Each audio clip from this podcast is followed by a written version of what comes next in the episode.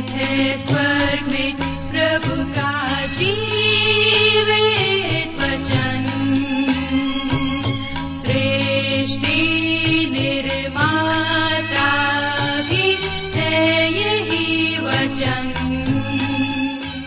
नमस्कार श्रोताओ बाइबल अध्ययन कार्यक्रम सत्य वचन में आप सभी का हार्दिक अभिनंदन करते हैं जैसा कि आपको मालूम है कि इन दिनों हम पवित्र शास्त्र बाइबल के पुराने नियम में से नीति वचन नामक पुस्तक का विस्तार पूर्वक अध्ययन कर रहे हैं और हमें विश्वास है कि इस पुस्तक के द्वारा आपको आत्मिक लाभ मिल रहा है तो आइए आज के इस बाइबल अध्ययन में हम सम्मिलित हों लेकिन इससे पहले सुनते हैं एक मधुर संगीत रचना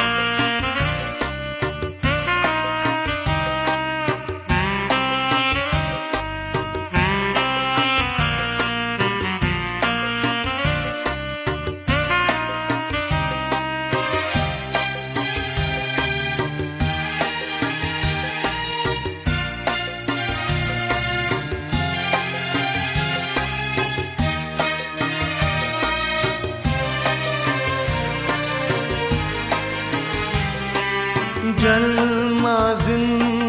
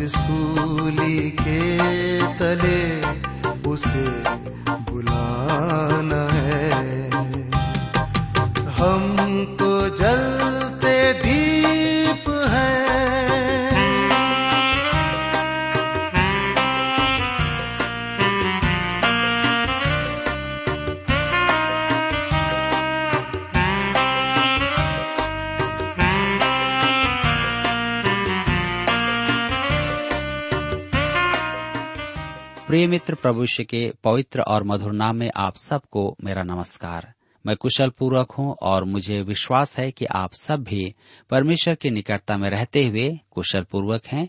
और फिर से आज परमेश्वर के वचन में से सीखने के लिए तैयार बैठे हैं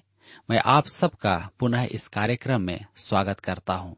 विशेष करके अपने सभी पुराने और नए मित्रों का जो आज हमारे इस कार्यक्रम को सुन रहे हैं मैं आपको बता दूं कि हम सब इन दिनों बाइबल में से नीति वचन नामक पुस्तक का अध्ययन कर रहे हैं और पिछले अध्ययनों के द्वारा हमने बहुत सारी बातों को अपने जीवन में सीखा है जैसा कि हमने पिछले अध्ययन में देखा बुद्धि शूरवीरों से अधिक शक्तिशाली होती है बुद्धिमान मनुष्य शूरवीरों का बल नष्ट कर देता है तो मित्रों आज हम अपने अध्ययन में आगे बढ़े इससे पहले आइए हम सब प्रार्थना करें और परमेश्वर से आज के अध्ययन के लिए सहायता मांगे हमारे जीवित और सामर्थ्य दयालु पिता परमेश्वर हम आपको धन्यवाद देते हैं आज के सुंदर समय के लिए जिसे आपने हम सबके जीवन में फिर से एक बार दिया है ताकि हम आपके जीवित वचन का अध्ययन कर सकें इस समय जब हम आपके वचन में से सीखते हैं हमारी प्रार्थना है कि आप हमारे प्रत्येक श्रोता भाई बहनों को अपनी बुद्धि ज्ञान और समझ प्रदान कीजिए ताकि जो कुछ भी वे सुनते हैं समझ सके अपने जीवन में ग्रहण कर सके यदि कोई बीमार अवस्था में है यदि कोई निराश में है यदि कोई तनाव और दबाव में है या किसी प्रकार की ऐसी बातों में उलझा हुआ है जिसे छुटकारा पाना चाहता है आप प्रत्येक की सहायता करें अपने वचन के द्वारा बोले और बातचीत करें ताकि आज का समय उनके जीवन के लिए सचमुच में आशीष का समय हो सके ताकि वे जानने पाए कि आप उनसे प्रेम करते हैं आप उनकी चिंता करते हैं क्योंकि आप उनके परमेश्वर हैं आपने उन्हें रचा है हाँ प्रभु इस समय को आपके हाथ में सौंप देते हैं प्रार्थना ईश्वर के नाम से मांगते हैं आमीन मित्रों आप मेरे साथ नीति वचन की पुस्तक 21 अध्याय और उसके 23 पद को निकाल लीजिए नीति वचन की पुस्तक 21 अध्याय उसके 23 पद में लिखा है जो अपने मुंह को वश में रखता है वह अपने प्राण को विपत्तियों से बचाता है यहाँ फिर जीप का विषय आया है मित्र बनाने के लिए आपको मित्र बनना होगा और मित्र बनने के लिए आपको कुछ तो बोलना ही होगा परंतु आप क्या कहते हैं उसमें बहुत सावधान रहना है हमें मित्रों की आवश्यकता है और नीति वचन में मित्रों और शत्रुओं के विषय में बहुत कुछ कहा गया है किसी ने कहा है जिसके हजार मित्र हों उसका एक भी मित्र अलग न होगा परंतु जिसका एक ही दुश्मन हो वह हर जगह उसके सामने होगा जी हाँ यह अति सत्य है नीति वचन इक्कीस उसके चौबीस पद में लिखा हुआ है जो अभिमान से रोष में आकर काम करता है उसका नाम अभिमानी और अहंकारी ठट्ठा करने वाला पड़ता है क्या आपने ध्यान दिया है कि दो विषय बार बार सामने आ रहे हैं एक है जीव का उपयोग और दुरुपयोग और दूसरा है घमंड निरंकुश जीव झूठ बोलने वाली जीभ व्यर्थ की बातें करने वाले जीव बक बक करने वाले जीव चढ़ी हुई आंखें परमेश्वर कहता है कि वह इन सब से घृणा करता है नीति वचन इक्कीस के पच्चीस पद में लिखा है आलसी अपनी लालसा ही में मर जाता है क्योंकि उसके हाथ काम करने से इनकार करते हैं आलसी मनुष्य के विषय में नीति वचन बहुत कुछ कहता है यदि आप आलसी हैं आलसपूर्ण जीवन जी रहे हैं तो आपके लिए बहुत कुछ है नीति वचन में नीति वचन इक्कीस के छब्बीस में लिखा है कोई ऐसा है जो दिन भर लालसा ही किया करता है परंतु धर्मी लगातार दान करता रहता है आलसी मनुष्य की लालसा बहुत होती है योजनाएं बहुत होती है और वह परिश्रम किए बिना धन कमाने की युक्तियां सोचता है और खोजता है ऐसे लोगों की कमी नहीं है दूसरी ओर धर्मी जन पाने की अपेक्षा देने की बात सोचता है परमेश्वर उसे आशीष देता है नीति वचन इक्कीस के सताइस पद में लिखा है दुष्टों का बलिदान घृणित लगता है विशेष करके जब वह महापाप के निमित्त चढ़ाता है ध्यान दीजिए दुष्ट जन वह है जो परमेश्वर का भय नहीं मानता और उसके मार्गों में नहीं चलता है नीति वचन 16 अध्याय के 25 पद में लिखा है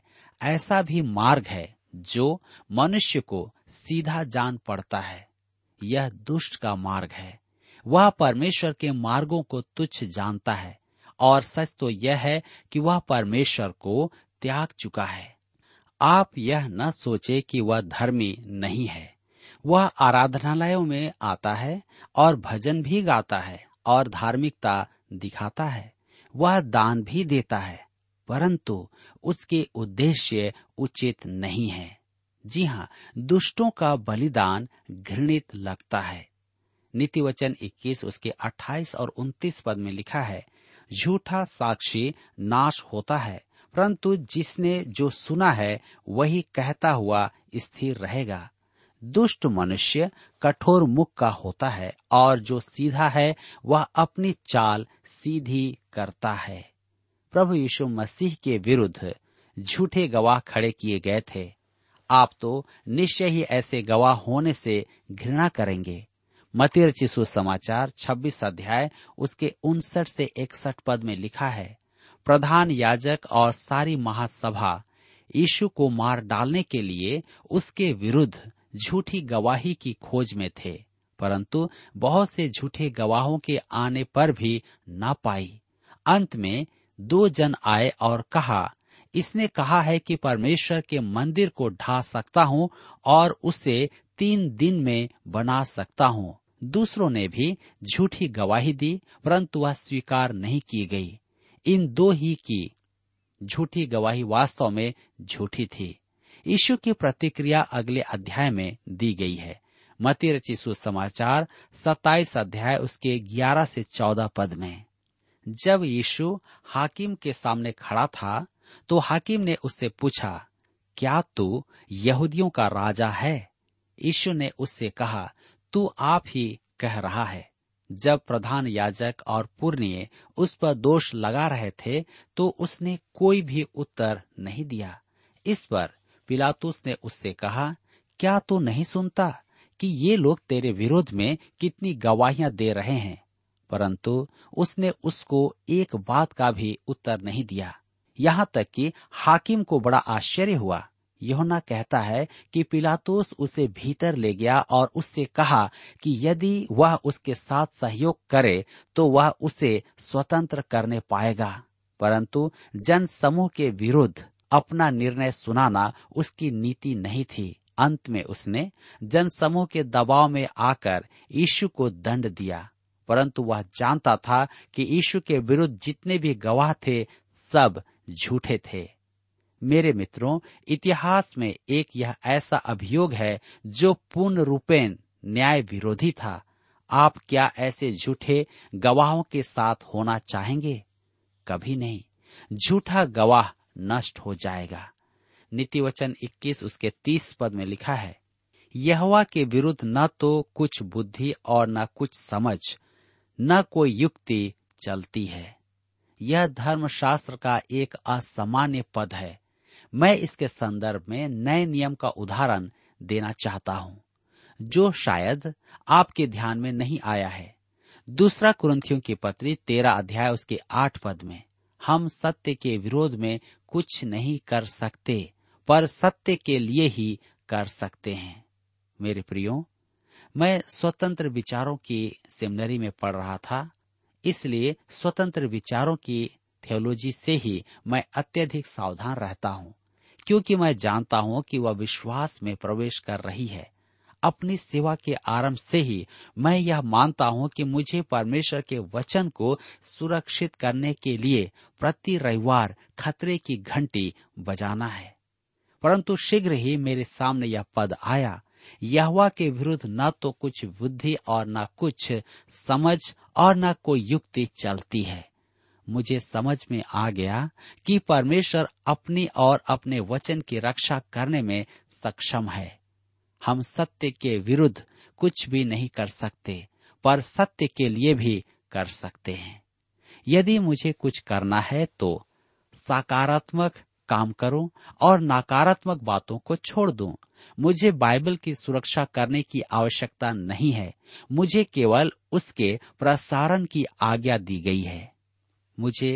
किसी ने पत्र में लिखा कि बाइबल परमेश्वर का वचन नहीं है मैंने उसे उसके पाप का परिणाम समझकर कूड़े में डाल दिया मैंने यही सीखा कि यदि कोई मसीह को ग्रहण करेगा तो पाप से मुक्ति पाना चाहेगा एक उद्धारक की लालसा करेगा तो एक अति अद्भुत बात होगी कि उसकी यह समस्या कि बाइबल परमेश्वर का वचन नहीं है दूर हो जाएगी यदि आज आप भी ऐसा ही सोच रहे हैं कि बाइबल परमेश्वर का वचन नहीं है तो आप उसके पास आइए आपका संदेह दूर हो जाएगा नीति वचन इक्कीस अध्याय के इकतीस पद में लिखा है युद्ध के दिन के लिए घोड़ा तैयार तो होता है परंतु जय यहवा ही से मिलती है मेरे मित्रों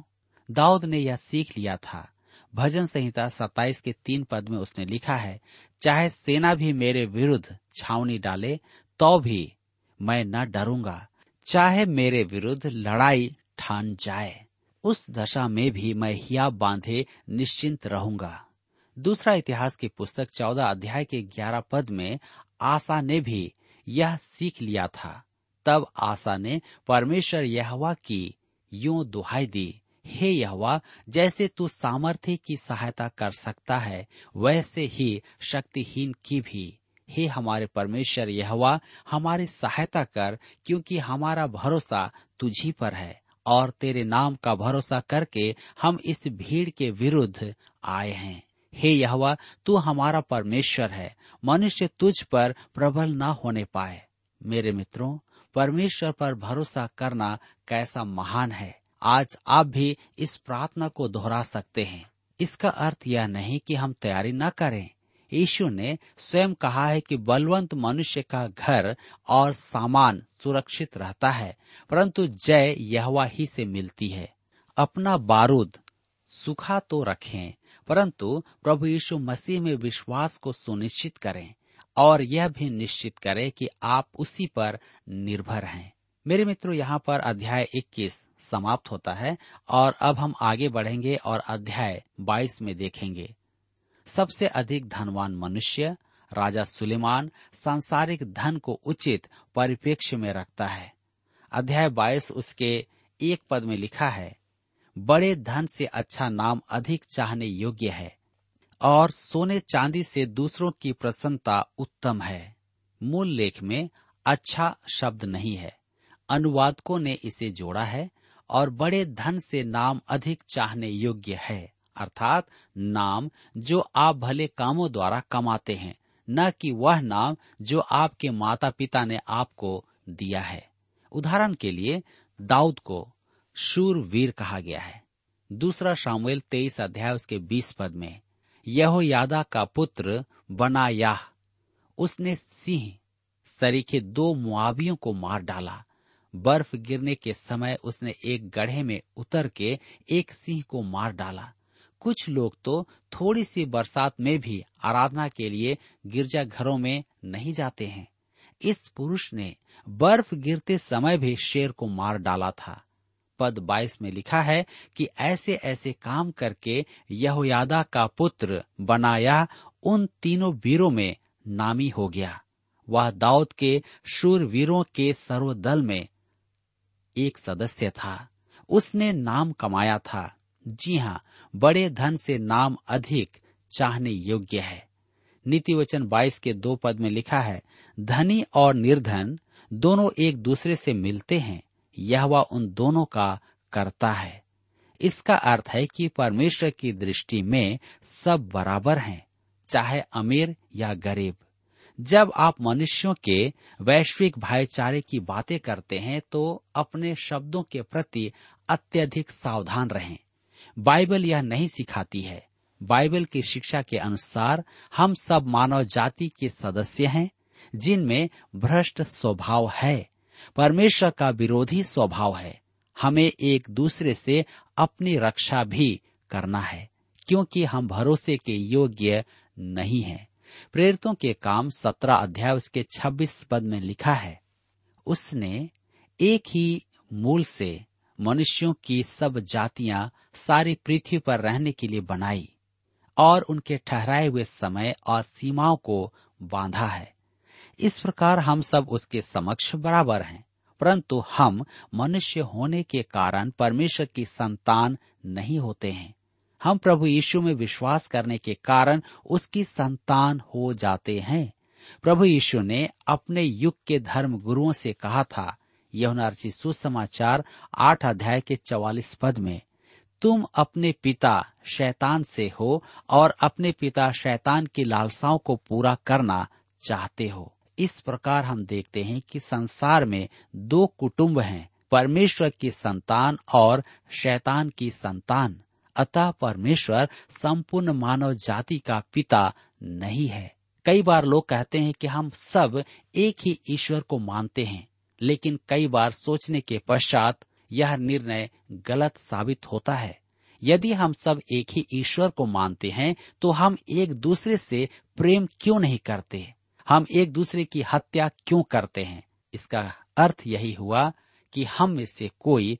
शैतान की भी लालसाओं को पूरा करना चाहता है ध्यान दीजिए कि नीति वचन कहता है यह उन दोनों का करता है सृष्टि होने के कारण तो हम सब उसी के हैं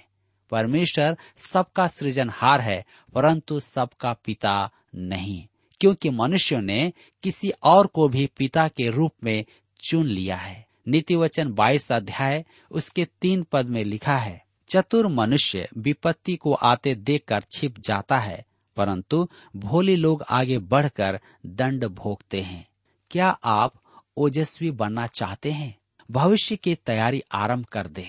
आज अनेक जन भविष्य की तैयारी करने में आपकी सहायता करेंगे बीमा कंपनियां बहुत हैं वे आपकी वृद्धावस्था आपके बच्चों और अनेक अन्य बातों में आपका भविष्य संवारना चाहते हैं परंतु मैं इससे अगला कदम उठाना चाहता हूँ आपका अनंतकालीन भविष्य क्या होगा आपके मरने के बाद आप कहाँ जाएंगे जिसने अनंत काल की तैयारी न की हो उसे धर्मशास्त्र मूर्ख कहता है अपनी युवावस्था में मैं कुछ समय परमेश्वर से कुछ दूर चला गया था उस समय मैं एक धनवान युवा दंपति के संपर्क में था एक दिन रात के समय नाचते गाते समय उन्होंने अपने सगाई की घोषणा की और बाद में विवाह किया और उनका प्रचार समाचार पत्र में भी किया गया विवाहित जीवन के लिए उन्होंने एक बहुत अच्छा मकान भी खरीदा उस समय मकान में सामने की ओर सफेद पत्थर के स्तंभ लगे हुए थे उन्होंने प्राचीन वस्तुओं को सजाकर उनसे अपना घर सजाया अपने विवाह पर वे पहाड़ों में घूमने गए और दुर्घटनाग्रस्त हो गए उनकी कार में आग लग गई और दोनों मर गए उनके माता पिता ने उस नए घर में ताला डालकर उसे वीरान छोड़ दिया मेरे मित्रों उधार पाने के बाद मैं वर्षों उस घर के निकट जाता था और उन्होंने उस घर की तैयारी में क्या क्या परिश्रम किए उस पर विचार करता था परंतु वे उस घर में एक घंटे भी नहीं रह पाए वे अनंत काल में बिना तैयारी के प्रवेश कर गए ओह हमारे लिए अनंत काल की तैयारी करना कैसा महत्वपूर्ण है यदि आज आप भी इस संसार की तैयारी में जुटे हैं तो याद रखें कि आप अपने जीवन को शीघ्र खोने जा रहे हैं आज आपके लिए अवसर है कि आप भी प्रभु ईश्वर के पास आ जाएं क्योंकि उसी के पास अनंत जीवन है प्रभु का वचन कहता है कि यदि हम उस पर विश्वास करें तो वह हमें अनंत जीवन देता है नीति वचन की पुस्तक 22 अध्याय उसके छह पद में आगे हम पढ़ते हैं लड़के को उसी मार्ग की शिक्षा दे जिसमें उसको चलना चाहिए और वह बुढ़ापे में भी उससे न हटेगा हमें अपने संतान को उस मार्ग के लिए तैयार करना है जिसमें उसे आगे बढ़ना है नीति वचन लिखने वाले का कहना है कि परमेश्वर उसे जहां ले जाना चाहता है उसका मार्ग उसके पास तैयार है उसके माता पिता को यह मार्ग खोजना है उन्हें अपने संतान को अपने इच्छा के मार्ग पर नहीं चलाना है जैसा कि आज बहुत सारे माता पिता चाहते हैं कि मेरा बेटा इंजीनियर बने मेरा बेटा डॉक्टर बने लेकिन बच्चे नहीं चाहते वे कुछ और बनना चाहते हैं जी हाँ यह बात यहाँ पर भी ऐसी ही है परमेश्वर चाहता है कि हम उसके मार्ग पर चलें उसके बच्चों को हम उसके ज्ञान की बातों को सिखाएं आप भी अपने बच्चों को परमेश्वर के ज्ञान की बातों को सिखाएं उसे उसी मार्ग में रखना है जो परमेश्वर चाहता है नीति वचन बाईस उसके तेरह पद में लिखा है आलसी कहता है बाहर तो सिंह होगा मैं चौक के बीच घात किया जाऊंगा यहाँ फिर से आलसी का उल्लेख किया गया है इस पद में विनोद भी है मेरा विश्वास करें आलसी के पास बहुत बहाने होते हैं पहले तो वह ठंड के कारण खेत जोतने के लिए नहीं गया था अब वह एक नया बहाना है बाहर तो सिंह होगा अर्थात शेर बैठा है मैं चौक के बीच में घात किया जाऊंगा मैं मारा जाऊंगा मेरे विचार में तो वह झूठ कह रहा था कि बाहर शेर है क्योंकि वह बाहर नहीं जाना चाहता है इसी कारण से वह बहाने बना रहा है मेरे प्रिय मित्र मैं नहीं जानता कि आप क्या कर रहे हैं मैं नहीं जानता कि आप बाहर में शेर बैठा के रखे हैं या भालू और इसी कारण बाहर नहीं निकलना चाहते लेकिन ध्यान रखें कि परमेश्वर आपको एक सही दिशा एक सही मार्ग देना चाहता है आपके जीवन को अनंत जीवन में ले जाना चाहता है सिर्फ आपको एक काम कर कि आप उसके वचन को सुने और ग्रहण करें उसके अनुसार चलें तब आप देखेंगे कि ये जीवन जो आपको इस पृथ्वी पर मिला है आनंद से परिपूर्ण हो जाएगा आज लोग आनंद की बातें करते हैं लेकिन उनके पास आनंद नहीं है आनंद सिर्फ हमारे परमेश्वर प्रभु यीशु के द्वारा है यदि आप चाहते हैं तो आज आप प्रभु यीशु को अपने जीवन में आमंत्रित कीजिए कहिए कि प्रभु मैं आपके मार्ग में चलना चाहता हूँ मुझे आप सिखाइए मुझे चलाइए कि मुझे क्या करना है मेरे मित्रों आज के इस अध्ययन के द्वारा आप अपने जीवन में प्रभु को आमंत्रित कर सकते हैं यहाँ पर हमारे अध्ययन का समय समाप्त होता है मैं आशा करता हूँ कि इस अध्ययन को आप गंभीरता से लेंगे और अपने जीवन में लागू करेंगे प्रभु आप सबको आशीष दे एवं आप सबकी सहायता करे प्रिय श्रोताओ अभी आप सुन रहे थे बाइबल अध्ययन कार्यक्रम सत्य वचन हम आशा करते हैं कि आज के इस कार्यक्रम से आपको आत्मिक लाभ मिला होगा यदि आप परमेश्वर के बारे में और अधिक जानना चाहते हैं तो हमारे पास नया नियम एवं पवित्र शास्त्र बाइबल उपलब्ध है इन्हें प्राप्त करने के लिए आप हमें इस पते पर लिख सकते हैं कार्यक्रम Satya Vachan T W R post box number चार तीन एक शून्य नई दिल्ली एक एक शून्य शून्य एक नौ पता एक बार फिर सुन लीजिए कार्यक्रम Satyavachan T W R post box number four three one zero new Delhi one one zero zero one nine और हाँ श्रोताओ याद रखें कि पत्र लिखते समय आपका नाम और पता साफ साफ लिखा होना चाहिए इसके अलावा आप हमसे टेलीफोन के माध्यम से भी बातचीत कर सकते हैं जिसमें हमारे काउंसलर या सलाहकार आपको सलाह देंगे तो नोट कीजिए हमारा मोबाइल नंबर नौ नौ पाँच आठ आठ दो शून्य चार एक चार याद रखें double nine five eight eight two zero four one four और हमारा दूसरा नंबर है zero nine six five one four double three three nine seven याद रहे शून्य नौ छ पाँच एक चार तीन तीन तीन नौ सात इसके अलावा आप हमसे ईमेल के द्वारा भी संपर्क कर सकते हैं हमारा ईमेल आईडी है Hindi T T B at T W R dot I N Hindi T T B at T W R dot I N श्रोताओ इस कार्यक्रम को आप हमारे website radio at eight two dot com पर भी सुन सकते हैं इस website radio at eight two dot com के बारे में अपने मित्रों को भी सूचित कर दें और अब इसी के साथ हमारे कार्यक्रम का समय यहीं पर समाप्त होता है अगले कार्यक्रम में आपसे फिर मुलाकात होगी तब तक के लिए हमें आज्ञा दीजिए नमस्कार जल रही थी जिंदगी यहाँ गुना